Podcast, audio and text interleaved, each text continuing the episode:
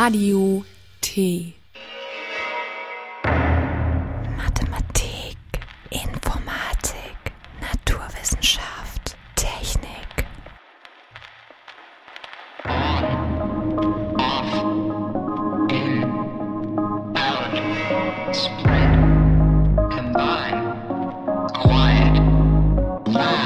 MINToskop.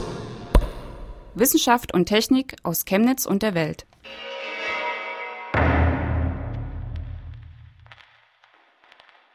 Im Hintergrundthema der heutigen Sendung werden wir Atommodelle in der Chemie beleuchten. In unserem Fokus werden wir über das Informatikstudium sprechen, wozu wir uns mit zwei Informatikstudierenden der TU Chemnitz unterhalten haben. Doch zunächst zu den Neuigkeiten aus Wissenschaft und Technik.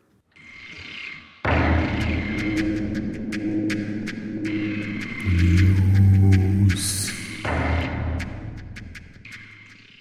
Nominierung für die Nobelpreise 2012. Vom 8. bis zum 15. Oktober 2012 wurden die diesjährigen Nobelpreisträger nominiert. Der Physiknobelpreis geht in diesem Jahr an zwei Quantenoptiker.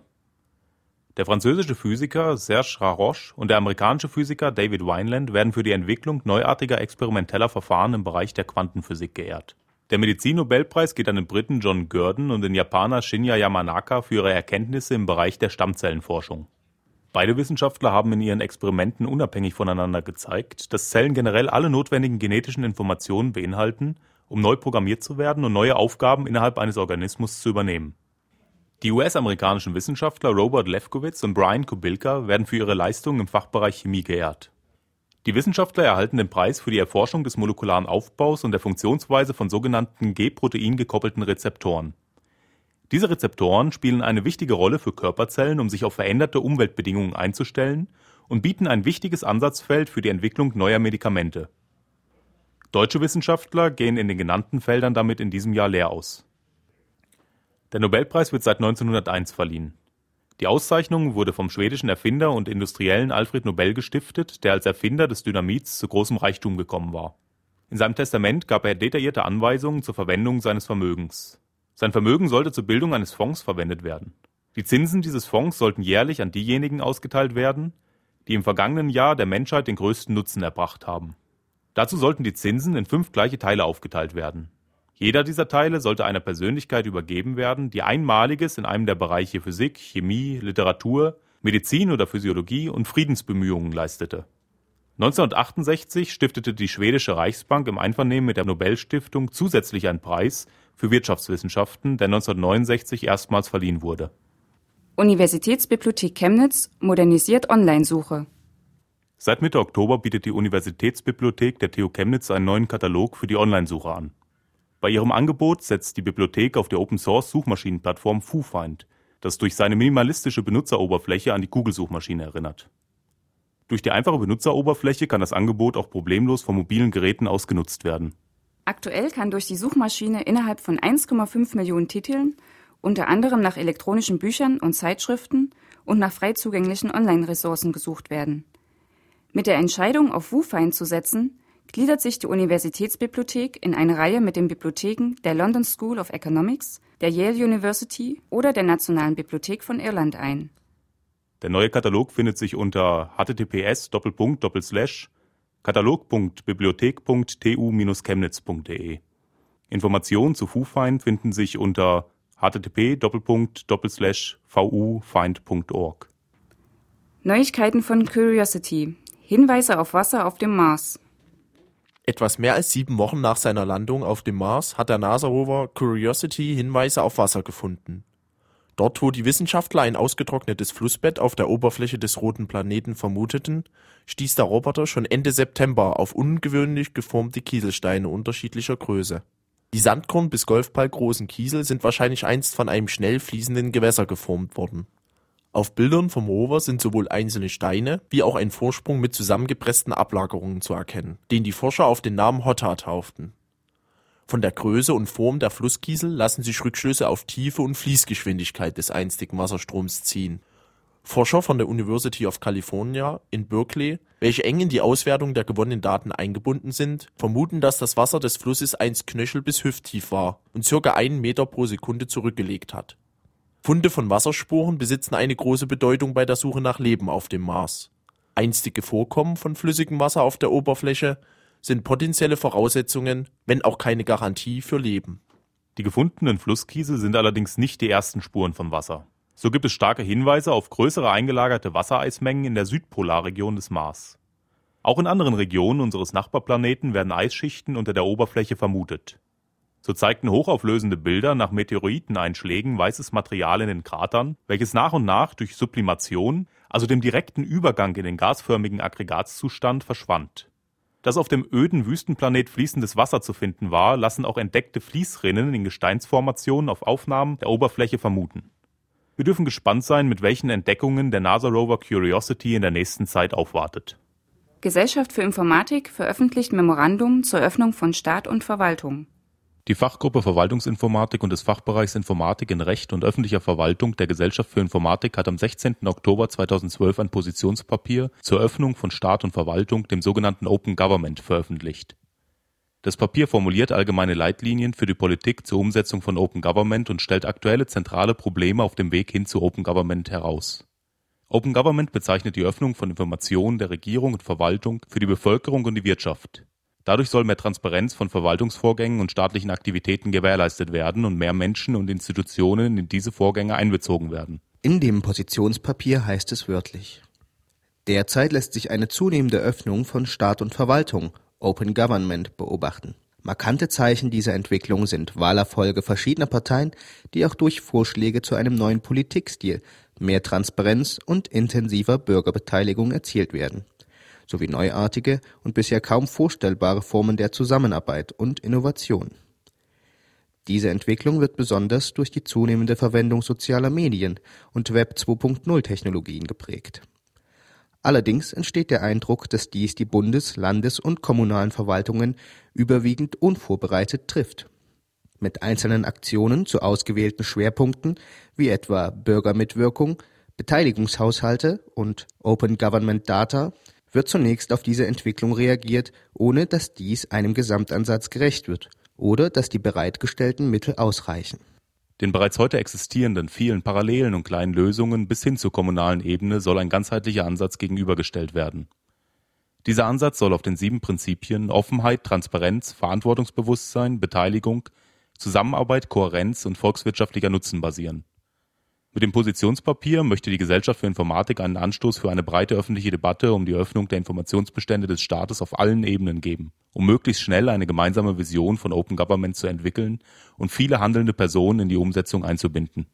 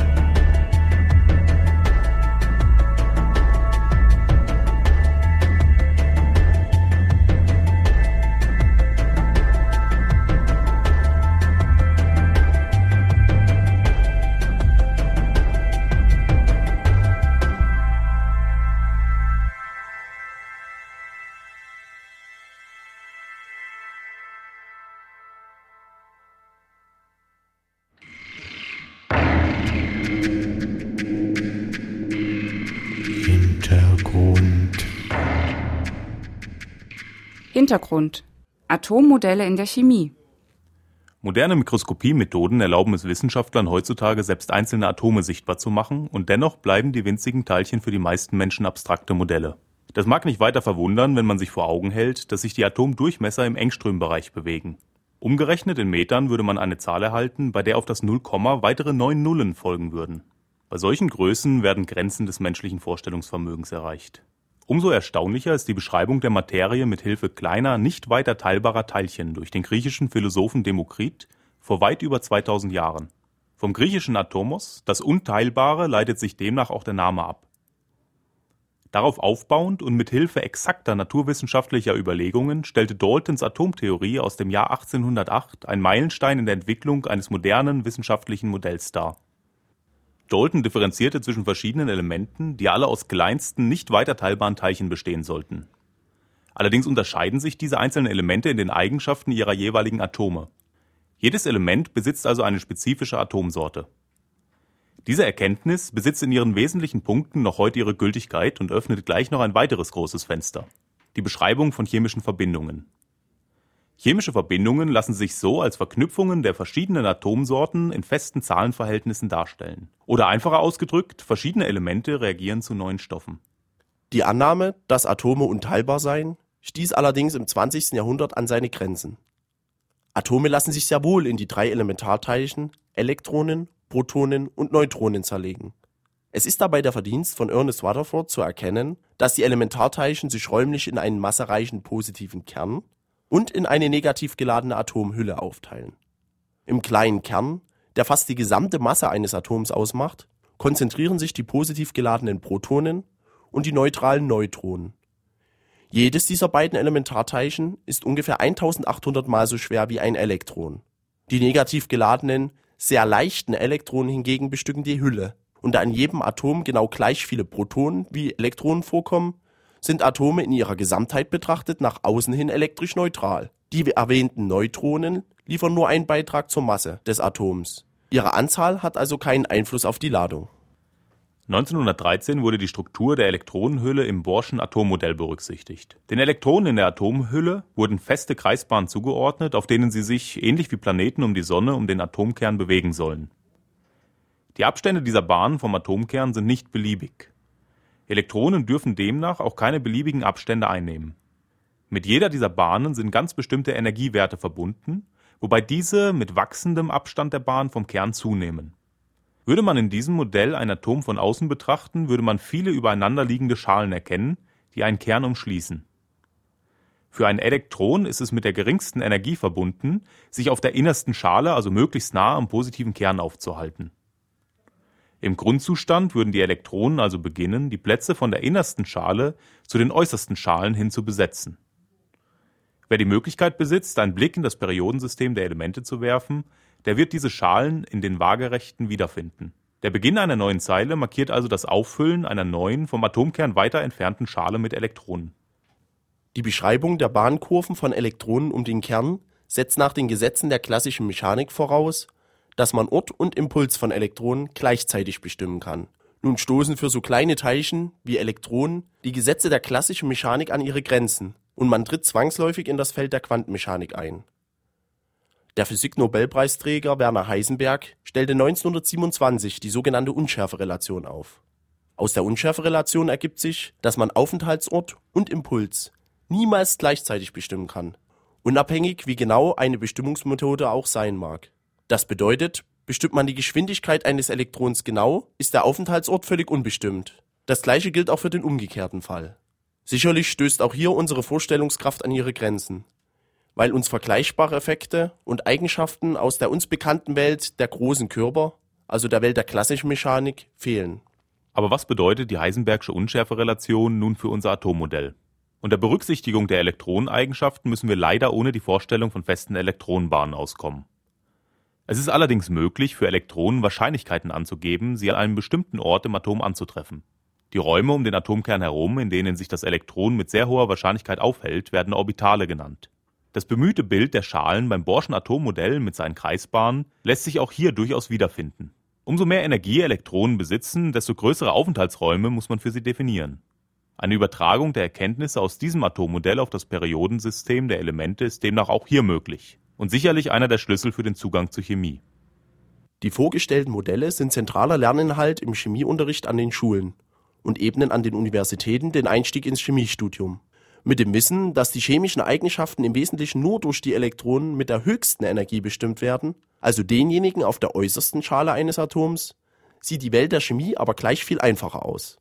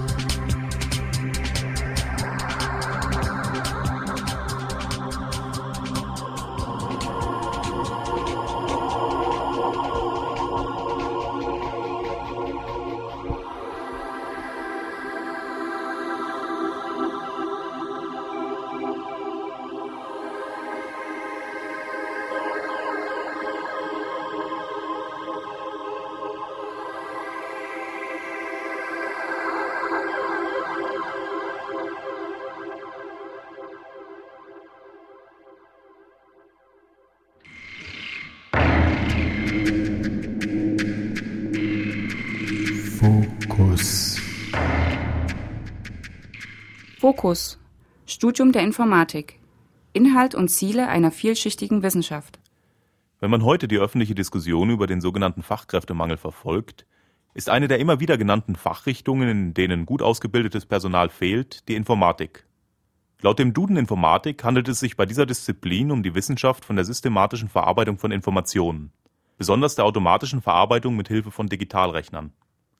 Diese Wissenschaft ist einerseits aus der Mathematik und andererseits aus Ingenieurwissenschaften entstanden. Durch diese unterschiedlichen Wurzeln ist die Informatik sehr vielschichtig. Um einen Einblick in diese Disziplin zu geben und um einen Eindruck zu vermitteln, was es heißt, Informatik zu studieren, haben wir uns mit zwei Informatikstudenten der TU Chemnitz unterhalten. Markus Dittmann und Christian Rosbach haben uns in diesem Kontext von den Studieninhalten und ihrer fachlichen Ausrichtung erzählt. Chris, könntest du dich ganz kurz vorstellen? Ja, hallo. Ich bin der Chris Rosbach. Ich studiere seit 4 Jahren in Chemnitz und lebe seitdem auch in Chemnitz. Ich habe angewandte Informatik studiert hier und studiere jetzt Automotive Software Engineering. Markus, könntest du dich ebenfalls kurz vorstellen? Also ich bin Markus Dittmann, bin 23 Jahre alt, studiere hier Bachelor Angewandte Informatik mit dem Schwerpunkt Computergrafik und plane danach noch einen Master Informatik anzuschließen. Chris, was war deine Motivation, Informatik zu studieren? Wie bist du auf diesen Studiengang gekommen? Ja, das ist so ein bisschen ein Kindheitstraum gewesen. Ich habe mit 14 Jahren einen eigenen Computer bekommen und dann ging das halt los und dann habe ich auch berufliches Abitur gemacht mit Schwerpunkt Datenverarbeitung und dann habe ich mir Datenbanken und Programmieren schon alles angeguckt und dann war das natürlich klar, ich will Informatik machen. Und wie sah das bei dir aus, Markus? Warum hast du dich ausgerechnet für Informatik entschieden? Bei mir hat es eigentlich angefangen, als mein Vater sich einen alten AMD K6 damals zugelegt hat. Der Rechner hatte sogar noch einen Turbo-Button und seitdem hat mich der Rechner fasziniert. Angefangen hat es mit Videospielen und der Software, die so drauf ist, Paint und was weiß ich. Damals war es, glaube ich, Windows 3 irgendwas. Und das hat sich mit der Zeit immer mehr vertieft. Und dann fängt man an, mal zu schauen, wie funktioniert das Ganze, wie kann ich das programmieren. Bin angefangen, mir auch Programmiersprachen anzueignen. Und ja, habe mich dann irgendwann, als ich mit der Abi fertig war, entschlossen, ja, ich studiere Informatik. Chris, du kommst selbst ja nicht aus Chemnitz. Was hat dich dazu veranlasst, hier zu studieren? Ja, ich komme aus dem Rhein-Main-Gebiet und das waren damals eigentlich persönliche Gründe gewesen, dass ich hier jetzt ein neues Leben aufbauen musste. Das heißt, Chemnitz an sich, ich kannte hier einen Professor und ich wusste auch, dass man hier Informatik studiert und Chemnitz war auch ziemlich bekannt für Informatik oder war relativ gut gewesen. Und da habe ich gedacht, Chemnitz ist nicht eine schlechte Wahl, da komme ich hier hin. Ja, als Außenstehender ist es immer ein bisschen schwer zu verstehen, worum es eigentlich in diesem Studium geht, also mit was man da eigentlich zu tun hat. Also Informatik, klar, ist fast in aller Munde, aber was man genau darunter versteht, das wissen eigentlich die wenigsten. Könntest du mal einen ganz kurzen Überblick über das Studium geben? Also was sind irgendwo die Kerninhalte, die Kernelemente dieses Studiums? Ja, also bei Informatik geht es prinzipiell erstmal für mich darum, dass man immer versucht, neue Lösungsansätze zu finden für Probleme. Es ist eigentlich den ganzen Tag Rätsel lösen. Das fängt an, dass wir Algorithmen und Programmieren haben. Da lernen wir wie man ein Problem löst mit einer Programmiersprache und dann auch, wie man Datenstrukturen anwendet. Wir hatten auch Grundlagen der technischen Informatik gehabt, wie baue ich mit und OR-Gattern eine logische Schaltung auf, zum Beispiel einen Taschenrechner oder sowas. Wir hatten auch maschinennahes Programmieren und Mathematik hatten wir auch gehabt, um einfach kennenzulernen, wie man strukturell und logisch an eine Problemlösung rangeht. Könntest du einen ganz kurzen Überblick über das Studium geben? Also wie ist das ganze Studium aufgebaut? Mit was für Fächern darf man sich insgesamt beschäftigen? Also am Anfang werden Grundlagen gelegt, wie gehe ich prinzipiell an eine Programmierlösung dran? Das nennt sich dann Algorithmik. Wie überlege ich mir einfach einen Lösungsansatz? Dann gibt es sowas wie, dass man mal kennenlernt, wie die Maschine an sich, der Computer an sich funktioniert, dass man mal schaut, wie die logisch miteinander geschaltet sind, dass man mal maschinennah programmiert, dass man auch mal selbst einen Prozessor oder halt so einen kleinen Rechner mal selbst aufbaut und mit so einer Hardware-Beschreibungssprache programmiert und dann auf so ein Board drauf flasht, nennt sich das. Dass man eigentlich einen eigenen Rechner, also 4-Bit CPU ist es dann, selbst entwirft. Und dann gibt's noch Mathematik, wo man auch das grundsätzlich ein bisschen lernt, logisch zu denken. Dann geht's weiter, dass man auch andere Programmiersprachen kennenlernt. Also wir haben relativ viele, ich glaube 20 Programmiersprachen mal so angefasst. Da gibt's ganz viele, zum Beispiel auch funktionelle Programmiersprachen. Das lernt man da kennen. Wie funktioniert ein Compiler, lernt man kennen. Wie liest er da die Syntax und Semantik aus? Dann gibt es theoretische Informatik, wo man sich Gedanken macht, wie könnte man prinzipiell ein Problem lösen und wie komplex ist ein Problem, wie lange braucht man dazu, um das zu lösen. Und Betriebsstime geht es, da gibt es einen interessanten Satz, der heißt, ein Betriebssystem ist ein Oktopus, der vor dem Strand von Waikiki auf einem Delfin mit 8 Bällen jongliert. Also irgendwie ein Computer, der in einer wechselnden Umgebung irgendwie Anwendungen handeln muss. Und wie funktioniert das? Ja, wann kommt welches Programm dran und so weiter. Das ist eigentlich auch ganz spannend. Dann gibt's Datenbanken. Wie lege ich meine Daten ab? Ich denke, das kennt ja irgendwie jeder. Dann gibt's Software Engineering. Das bedeutet, dass man, wie gehe ich prinzipiell ein Projekt an? Weil irgendwann kommt man dahin, dass man jetzt mal nicht nur irgendwie ein kleines Spiel programmiert, was man in 2-3 Stunden runterhacken kann, sondern dass man irgendwie über Tage oder Monate ein Projekt hat. Und das lernt man auch so sehr viel kennen, wie man prinzipiell so ein Projekt begleitet. Dann gibt es auch noch so Ergänzungsmodul, dass man zum Beispiel Englisch wählen kann oder Medieninformatik kann man dann zum Beispiel sich vertiefen und alles Mögliche gibt's dann noch. Es gibt ja an der Fakultät Informatik die beiden Studiengänge, einerseits Informatik und auf der anderen Seite angewandte Informatik, was natürlich für die eine oder andere Verwirrung sorgen kann. Ich habe neulich von einem Studenten gehört, der Informatik angefangen hat zu studieren, dass er jetzt, nachdem er die ganzen Einführungsveranstaltungen gehört hat, doch lieber angewandte Informatik hätte studieren sollen. Könnt ihr ganz kurz erklären, was der zentrale Unterschied zwischen Informatik und angewandter Informatik ist? Also es fängt beides gleich an. Man hat am Anfang die gleichen Kurse. Bei der angewandten Informatik fokussiert man sich auf ein spezielles Thema, was man halt nachfolgen will. Da gibt es verschiedene Themen, die man sich aussuchen darf. Und einige Kurse fallen bei der angewandten Informatik ein bisschen raus. Zum Beispiel Mathematik gibt es dann nur 3 Semester lang. Und bei der Informatik kann man dazu halt nicht eine ganze Richtung wählen, aber man wählt sich halt ein Nebenfach, wie zum Beispiel, wenn man noch Mathe mal weitermachen will oder Englisch oder irgendwas anderes, BWL. Ja, Markus, als du damals von der Schule gekommen bist und dann mit dem Studium losgelegt hast, was waren da deine allerersten Eindrücke von den einzelnen Fächern? Also was war eigentlich das, mit dem es losging und wie hast du dich damit zurechtgefunden? Also als ich damals angefangen habe, hat es mit 4 Fächern angefangen. Das war Mathe, maschinenorientierte Programmierung. Sprich, man programmiert einen kleinen Mikrocontroller direkt mit Assembler und kann halt wirklich dann LEDs blinken lassen und solche einfachen Späße. Aber kriegt dann eigentlich auch dadurch ein richtiges gutes Gefühl für die Maschine an sich. Algorithmen und Datenstrukturen ist natürlich ein sehr grundlegendes Fach, wo man zum einen natürlich Algorithmen beigebracht kriegt, man lernt Programmieren, was gibt es für Kontrollstrukturen und welche Techniken kann ich nutzen, um ein bestimmtes Problem zu lösen. Das erfolgt in einer konkreten Programmiersprache. Damals war es Pascal, inzwischen sind sie zu C gewechselt. Und man bekommt eben auch wichtige Datenstrukturen, die man in allen anderen Sachen in der Informatik verwendet, auch näher gebracht und wie man auf diesen Datenstrukturen arbeitet. Was waren bei dir die Fächer, die dir am meisten Spaß gemacht haben? Eigentlich waren es die Fächer, in denen man wirklich mal Praxis bekommen hat. Das ist zum Beispiel, höhere Programmiersprachen gibt es, wo man zum einen an die funktionale Programmierung herangeführt wird, was ein wenig Richtung Mathematik geht, würde ich sagen, aber es ist was Ungewöhnliches, was man sonst wahrscheinlich eher nicht trifft. Und damit kriegt man einen anderen Blick auf Programmiersprache und wie man Probleme lösen kann.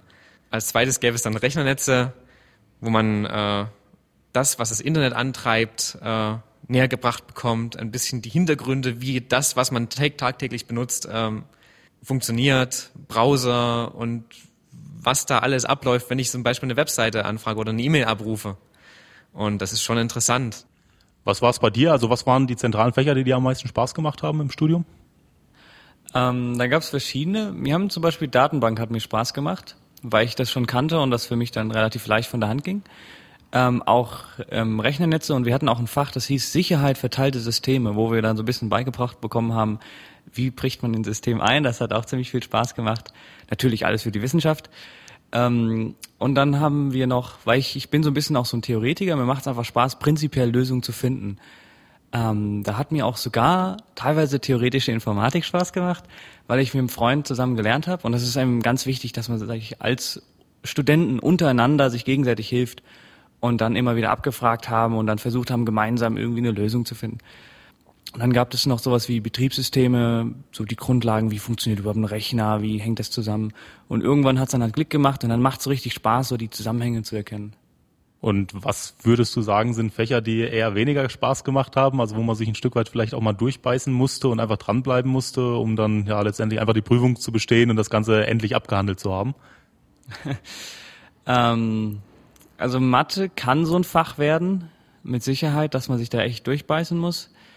Dann gibt es noch die ganzen Theoriefächer. Und was manchmal auch ein bisschen stressig war, die praktischen Fächer, weil man dann immer Hausaufgaben machen musste und immer was programmieren musste. Und das war halt immer stressig gewesen. Aber man muss halt einfach dranbleiben. Was würdet ihr sagen, ist das ja ganz Zentrale, was ihr irgendwo gelernt habt? Also ich meine jetzt gar nicht in Bezug auf ein bestimmtes Fach, sondern vielleicht irgendwo auch, was ihr fürs Leben sozusagen gelernt habt. Das heißt ja immer so schön, man lernt nicht für die Prüfungen, sondern fürs Leben. Was würdet ihr da sagen, hat euch da beim Informatikstudium am meisten gebracht und was ist das? Ja, Cicero hat gesagt, man lernt für die Schule, nicht fürs Leben. So ist der Spruch. Also was mir wirklich viel gebracht hat, ist logisch und strukturell Lösungen anzugehen und auch versuchen, erstmal Probleme zu analysieren. Und auch so viel, wenn man mit anderen Kulturen spricht, über auch ganz andere Dinge, merkt man einfach, dass man versuchen muss, so eine Begründung nacheinander aufeinander aufzubauen. Und das hat mir wirklich viel geholfen, zu schauen, wie kann ich jetzt an diese Problemlösung rangehen. Und auch, man muss sehr viel auch miteinander reden in der Informatik, weil man einfach Probleme gemeinsam lösen muss, weil man selbst nicht auf eine Lösung kommt. Auch das hat mir sehr geholfen, einfach dieses Teamwork auszubauen. Also es sind halt, was du meinst, dann verstärkt Denkweisen, die man sich irgendwo aneignen muss auf der einen Seite, also das systematische Herangehen an Probleme, aber eben auch vor allem dann die Kommunikation und dann natürlich auch wieder strukturierte Kommunikation im Team und Teamorganisation. Ja, auf jeden Fall. Am Ende von dem Bachelorstudium gibt es auch Projekte und diese Projekte muss man einfach gemeinsam lösen und man muss auch irgendwie versuchen dann, am Anfang hat man eine Problemlösung, man muss am Ende irgendwie so ein Paper, wie so ein Dokument rausbringen und das hilft schon echt dann auch im allgemeinen Leben oder auch in anderen Fällen dann weiter. Was würdest du bei dir sagen, sind die zentralen Dinge, die du mitgenommen hast bisher? Von außen, wenn man von außen kommt, denkt man Informatik, ein bisschen Computer programmieren, irgendwie Rechner zusammenbauen oder sowas. Aber je mehr man reinkommt, umso mehr entdeckt man, dass es eigentlich eine unheimliche Breite ist an Themen, an ein unheimliches Spektrum ist. Man kann in die Hardware gehen, man kann die Hardware programmieren, man kann die Hardware designen, man kann auch in die Software-Richtung bis ins Abstrakte, bis in die Theorie gehen, was schon fast an die Mathematik grenzt. Man hat so ein unheimliches Spektrum, Schnittstellen zwischen verschiedenen Disziplinen und hat viele Möglichkeiten, sich zu spezialisieren oder sich einen Überblick anzueignen. Und das macht es für mich aus. Chris, du hast deine Bachelorarbeit schon hinter dir. Was hast du denn in deiner Bachelorarbeit gemacht? Was war das Thema, mit dem du dich da beschäftigt hast? Ja, wir hatten damals ein größeres Projekt gehabt. Das nennt sich InDesign. Das bedeutet einfach, man hat, wenn man ein Gebäude hat, hat man ganz viel Sensoren, ganz viel Aktoren, also irgendwie die was tun in diesem Gebäude. Wie zum Beispiel RFID-Toren. Und wenn man dann irgendwo durchläuft, dann wird es registriert und dann hat man ganz viele Bildschirme und dann wird auf dem Bildschirm angezeigt, wo man dann hinlaufen muss. Zum Beispiel zur nächsten Vorlesung oder so. Meine Aufgabe war jetzt, dass ich ein Smartphone, also ein Tablet sogar bekommen habe und musste das dann in dieses System einbinden. Insbesondere dann auch so eine Navigationsanwendung draufschreiben. Das heißt, wenn ich mich irgendwo im Gang befinde, muss ich halt gucken, welche Ausrichtung habe ich. Und das passiert halt, also eine Indoor-Navigation ohne GPS. Das war eigentlich meine Hauptaufgabe da gewesen. Und du hast dich ja dann nach dem Bachelor für ein Masterstudium entschieden. Warum? Was machst du jetzt ganz konkret in diesem Masterstudium? Ja, mein Masterstudium heißt Automotive Software Engineering, gefährliches Wort. Das heißt einfach Informatik für Autos oder für Embedded Systems. Also irgendwie Computer, die nicht aussehen wie Computer, die irgendwo im Auto oder im Flugzeug drin sind. Dort schaue ich mir an, also zum Beispiel ein normales Auto, ein moderner Mittelklassewagen, hat 70 Computer drin und hat 5 Subnetzwerke, also wie so ein kleines Firmennetzwerk. Und da kann man natürlich nicht mal hin in die Werkstatt fahren und sagen, ich würde gerne ein Update haben, weil das macht keiner mit. Ja, das muss funktionieren und da kann auch nicht irgendwie mal was verloren gehen. Also wenn eine E-Mail verloren geht, ist es zwar traurig, aber wenn eine Nachricht verloren geht, ich bin gegen einen Baum gefahren und der Airbag muss aufgehen, die darf nicht verloren gehen. Das muss wirklich passieren. Genau, und dann lernen wir einfach Prinzipien kennen, wie wir sicherstellen können, dass das, was wir programmieren, auch wirklich funktioniert. Das ist so ein großer Themenschwerpunkt von dem Automotive Software Engineering. Warum hast du dich dafür entschieden? Ich hatte vorher schon Embedded Systems gemacht und ich fand den Studiengang ganz interessant, weil es den nur in München und nur hier gibt. Und was ich auch sehr interessant fand, das war ja sehr interkulturell. Das heißt, wir haben sehr viele Inder und Pakistaner und Chinesen und Koreaner. Und das hat es irgendwie spannend gemacht für mich auch persönlich, mit denen zu reden und mit denen irgendwie zusammen zu forschen. Und da habe ich einfach gedacht, das ist eine gute Möglichkeit, auch für mich, mich persönlich weiterzuentwickeln und auch fachlich genau in der Schiene zu bleiben, wo ich schon bin. Ja, Markus, du hast deine Bachelorarbeit noch nicht hinter dir. Du stehst gerade am Anfang.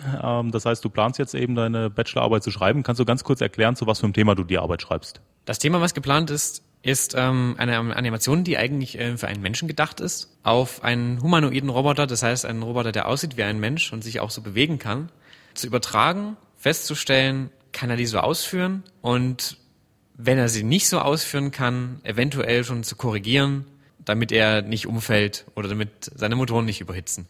Strebt jemand von euch eine Promotion an? Also kann er sich vorstellen, durchaus auch eine wissenschaftliche Karriere anzugehen und nach dem Abschluss des Studiums direkt mit einer Promotion weiterzumachen? Das ist immer so eine Frage. Also die Frage habe ich mir schon öfters gestellt und ich mache sehr gerne Lehre und auch Forschung. Allerdings bin ich auch jemand, der gerne im Team zusammenarbeitet und man muss dann halt schauen, wenn es irgendwie Projekte gibt oder so oder dann halt, wo man halt im Team zusammenarbeiten kann, weil oft ist es auch so, dass man halt sein Thema bekommt und dann 6 Jahre dran rumarbeitet und dann halt im Endeffekt dann die Doktorarbeit abgibt. Und das wäre, glaube ich, nicht so mein Ding. Also wenn es ein gutes Angebot gibt, dann überlege ich mir das dann nochmal. Wie sieht das bei dir aus, Markus? Wenn man ein Thema findet oder einen Schwerpunkt findet, wo ich sage, da könnte ich mich jetzt langfristig und sehr intensiv damit auseinandersetzen, ohne dass ich die Motivation daran verliere, dann könnte ich mir das schon vorstellen. Ja, als Student ist man natürlich erstmal in der prekären Situation, dass man nicht direkt bezahlt wird, irgendwo von einem Unternehmen oder dergleichen. Das heißt, man muss sich irgendwie entweder übers Elternhaus finanzieren oder natürlich durch einen Studentenjob. Wie sieht das in der Informatik generell aus oder als Informatiker? Hat man da eigentlich viele Möglichkeiten für solche Studentenjobs, um sich damit selbst zu finanzieren? Prinzipiell ja. Ich glaube, es gibt keine bessere Branche als Informatiker zu sein, wenn man einen Studentenjob sucht. Also sogar am Fraunhofer-Institut und auch viele Wirtschaftsinstitute, die suchen einfach Informatiker, die irgendwie die Computer verwalten oder die irgendwie Webseite programmieren. Und von daher hat man da eine gute Chance. Und hier bei der technischen Informatik in der TU Chemnitz sind sie auch immer am Suchen. Also die haben generell zu wenig Studenten. Und sobald man irgendwie programmieren kann, sobald man ein Grundverständnis hat, was in der Informatik abläuft, kann man eigentlich an Projekten mitarbeiten, wie irgendwie was Java programmieren, dann teilweise auch sogar in Industrieprojekten. Man kommt da relativ gut rein. Also wenn man ein bisschen Ahnung hat, ist man eigentlich ganz gut dran. Gibt es neben Studentenjobs noch andere Möglichkeiten, sich als Student zu finanzieren? Ja, also zum Beispiel BAföG bekommt man ja. Es gibt auch noch die Möglichkeit, Stipendien zu beantragen, zum Beispiel das Deutschlandstipendium. Die wollen es jetzt so weit ausbauen, dass ungefähr 10% der Studenten so ein Stipendium bekommen, wenn die halt besonders gute Leistung haben. Und dann gibt es mit Sicherheit auch noch andere Stipendien, wo man sich einfach bewerben kann. Bei dem Deutschlandstipendium, kennst du da die Modalitäten? Also wie viel Geld man da im Monat bekommt etwa? Ja, generell 100.000 Euro im Monat. Nein, man bekommt 300 Euro im Monat und das für ein Jahr lang. Ja, wenn man dann mal eines Tages sein Studium abgeschlossen hat und man kommt eben auf den Arbeitsmarkt, wie sind denn da aktuell die Perspektiven? Also habt ihr selbst jetzt irgendwie Zukunftsangst, wenn ihr jetzt auf den Arbeitsmarkt blickt? Zukunftsangst kann man, denke ich, nicht davon sprechen. Also ich bin mit der Situation nicht ganz so vertraut, aber ich denke, es gibt keinen Mangel an freien Plätzen für Informatiker. Wie sieht das bei dir aus, Chris? Ja, also ich glaube, es wird gesagt, dass 99% oder 96% der Studenten direkt nach dem Abschluss einen Job bekommen. Und normal ist es, glaube ich, dass Student so ein halbes bis ein Jahr erstmal warten muss, bevor er einen Job bekommt. Und auch jetzt meine Richtung Embedded Systems, gerade auch für Automobilbranche, das ist genau danach, wo die Leute sich die Finger lecken, weil die jetzt genau so ein Lückenfüller ist. Von daher habe ich überhaupt keine Angst, dass ich da nicht irgendwo unterkomme. Und auch nochmal ganz konkret gefragt, wo seht ihr euch denn da später mal, in was für ein Berufsfeld? Also was wollt ihr eventuell jobtechnisch mal später machen? Also ich finde die Automobilbranche ganz interessant. Vielleicht komme ich da irgendwie unter. Was ich auch interessant finde, ist Forschung im Bereich der Luftfahrt. Da gibt's ja auch zum Beispiel ERDS oder sowas, die da Forschung machen und dann baut man zum Beispiel irgendwelche Flugzeuge oder so. Das könnte ich mir schon vorstellen. Und natürlich als Boss. Wie ich vorhin schon erwähnt hatte, die Informatik hat sehr viele Facetten und ich kann mich auch unglücklicherweise für vieles begeistern und zurzeit tendiere ich so mehr Richtung Software, Softwareentwicklung, Entwicklungsprozesse, aber bin in letzter Zeit auch mehr mit Hardware und Low-Level in Berührung gekommen und das ist auch recht interessant. Wie sieht das generell mit den Angeboten neben des Studiums aus? Also gibt es hier viele Sportmöglichkeiten und dergleichen, die von der Uni oder wie auch immer angeboten werden? Ja, also von der Uni aus gibt es sehr viele Sportmöglichkeiten. Es gibt zum Beispiel auf dem Campus direkt Fußballplatz und auch Basketballplatz. Da war ich öfters mal Basketball spielen auch gewesen. Es gibt so ein kleiner Keller, so eine Fitnessbude, wo man dann halt auch als Student, ich glaube für 9 Euro oder 6 Euro im Monat dann da pumpen gehen kann. Ja, es gibt ganz viele Kurse, es gibt sogar bis hin zum mittelalterlicher Schwertkampf und sowas, wo man für 10 Euro da ein ganzes Semester da mit Schwert aufeinander eintreschen kann. Also es gibt schon einige Möglichkeiten. Oder ansonsten irgendwelche Veranstaltungen, die vom Fachschaftsrat und dergleichen organisiert werden? Also es gibt sowas wie Bowlingabende und ich glaube auch Kartfahren. Und es gibt auch öfters mal Spieleabende in der großen Mensa. Da treffen sich, ich weiß nicht, wie viele Leute sind das, paar hundert Leute oder so. Und die spielen dann eine ganze Nacht zusammen. Das gibt's schon öfters. Gut, ich danke für das Interview. Ich muss danken für die Möglichkeit, hier mal über mein Studium ein bisschen zu berichten. Und kommt nach Chemnitz.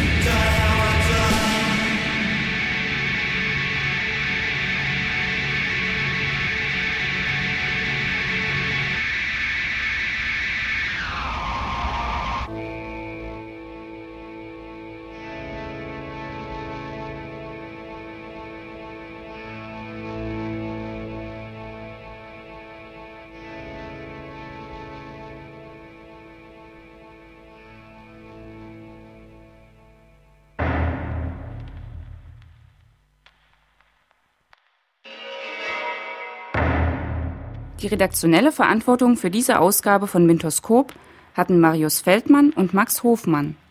MINToskop wurde gesprochen von Marius Feldmann, Max Hofmann und Susan Heinz. Die Musikredaktion hatte Jörg Braune. Bis zum nächsten Mal zum MINToskop.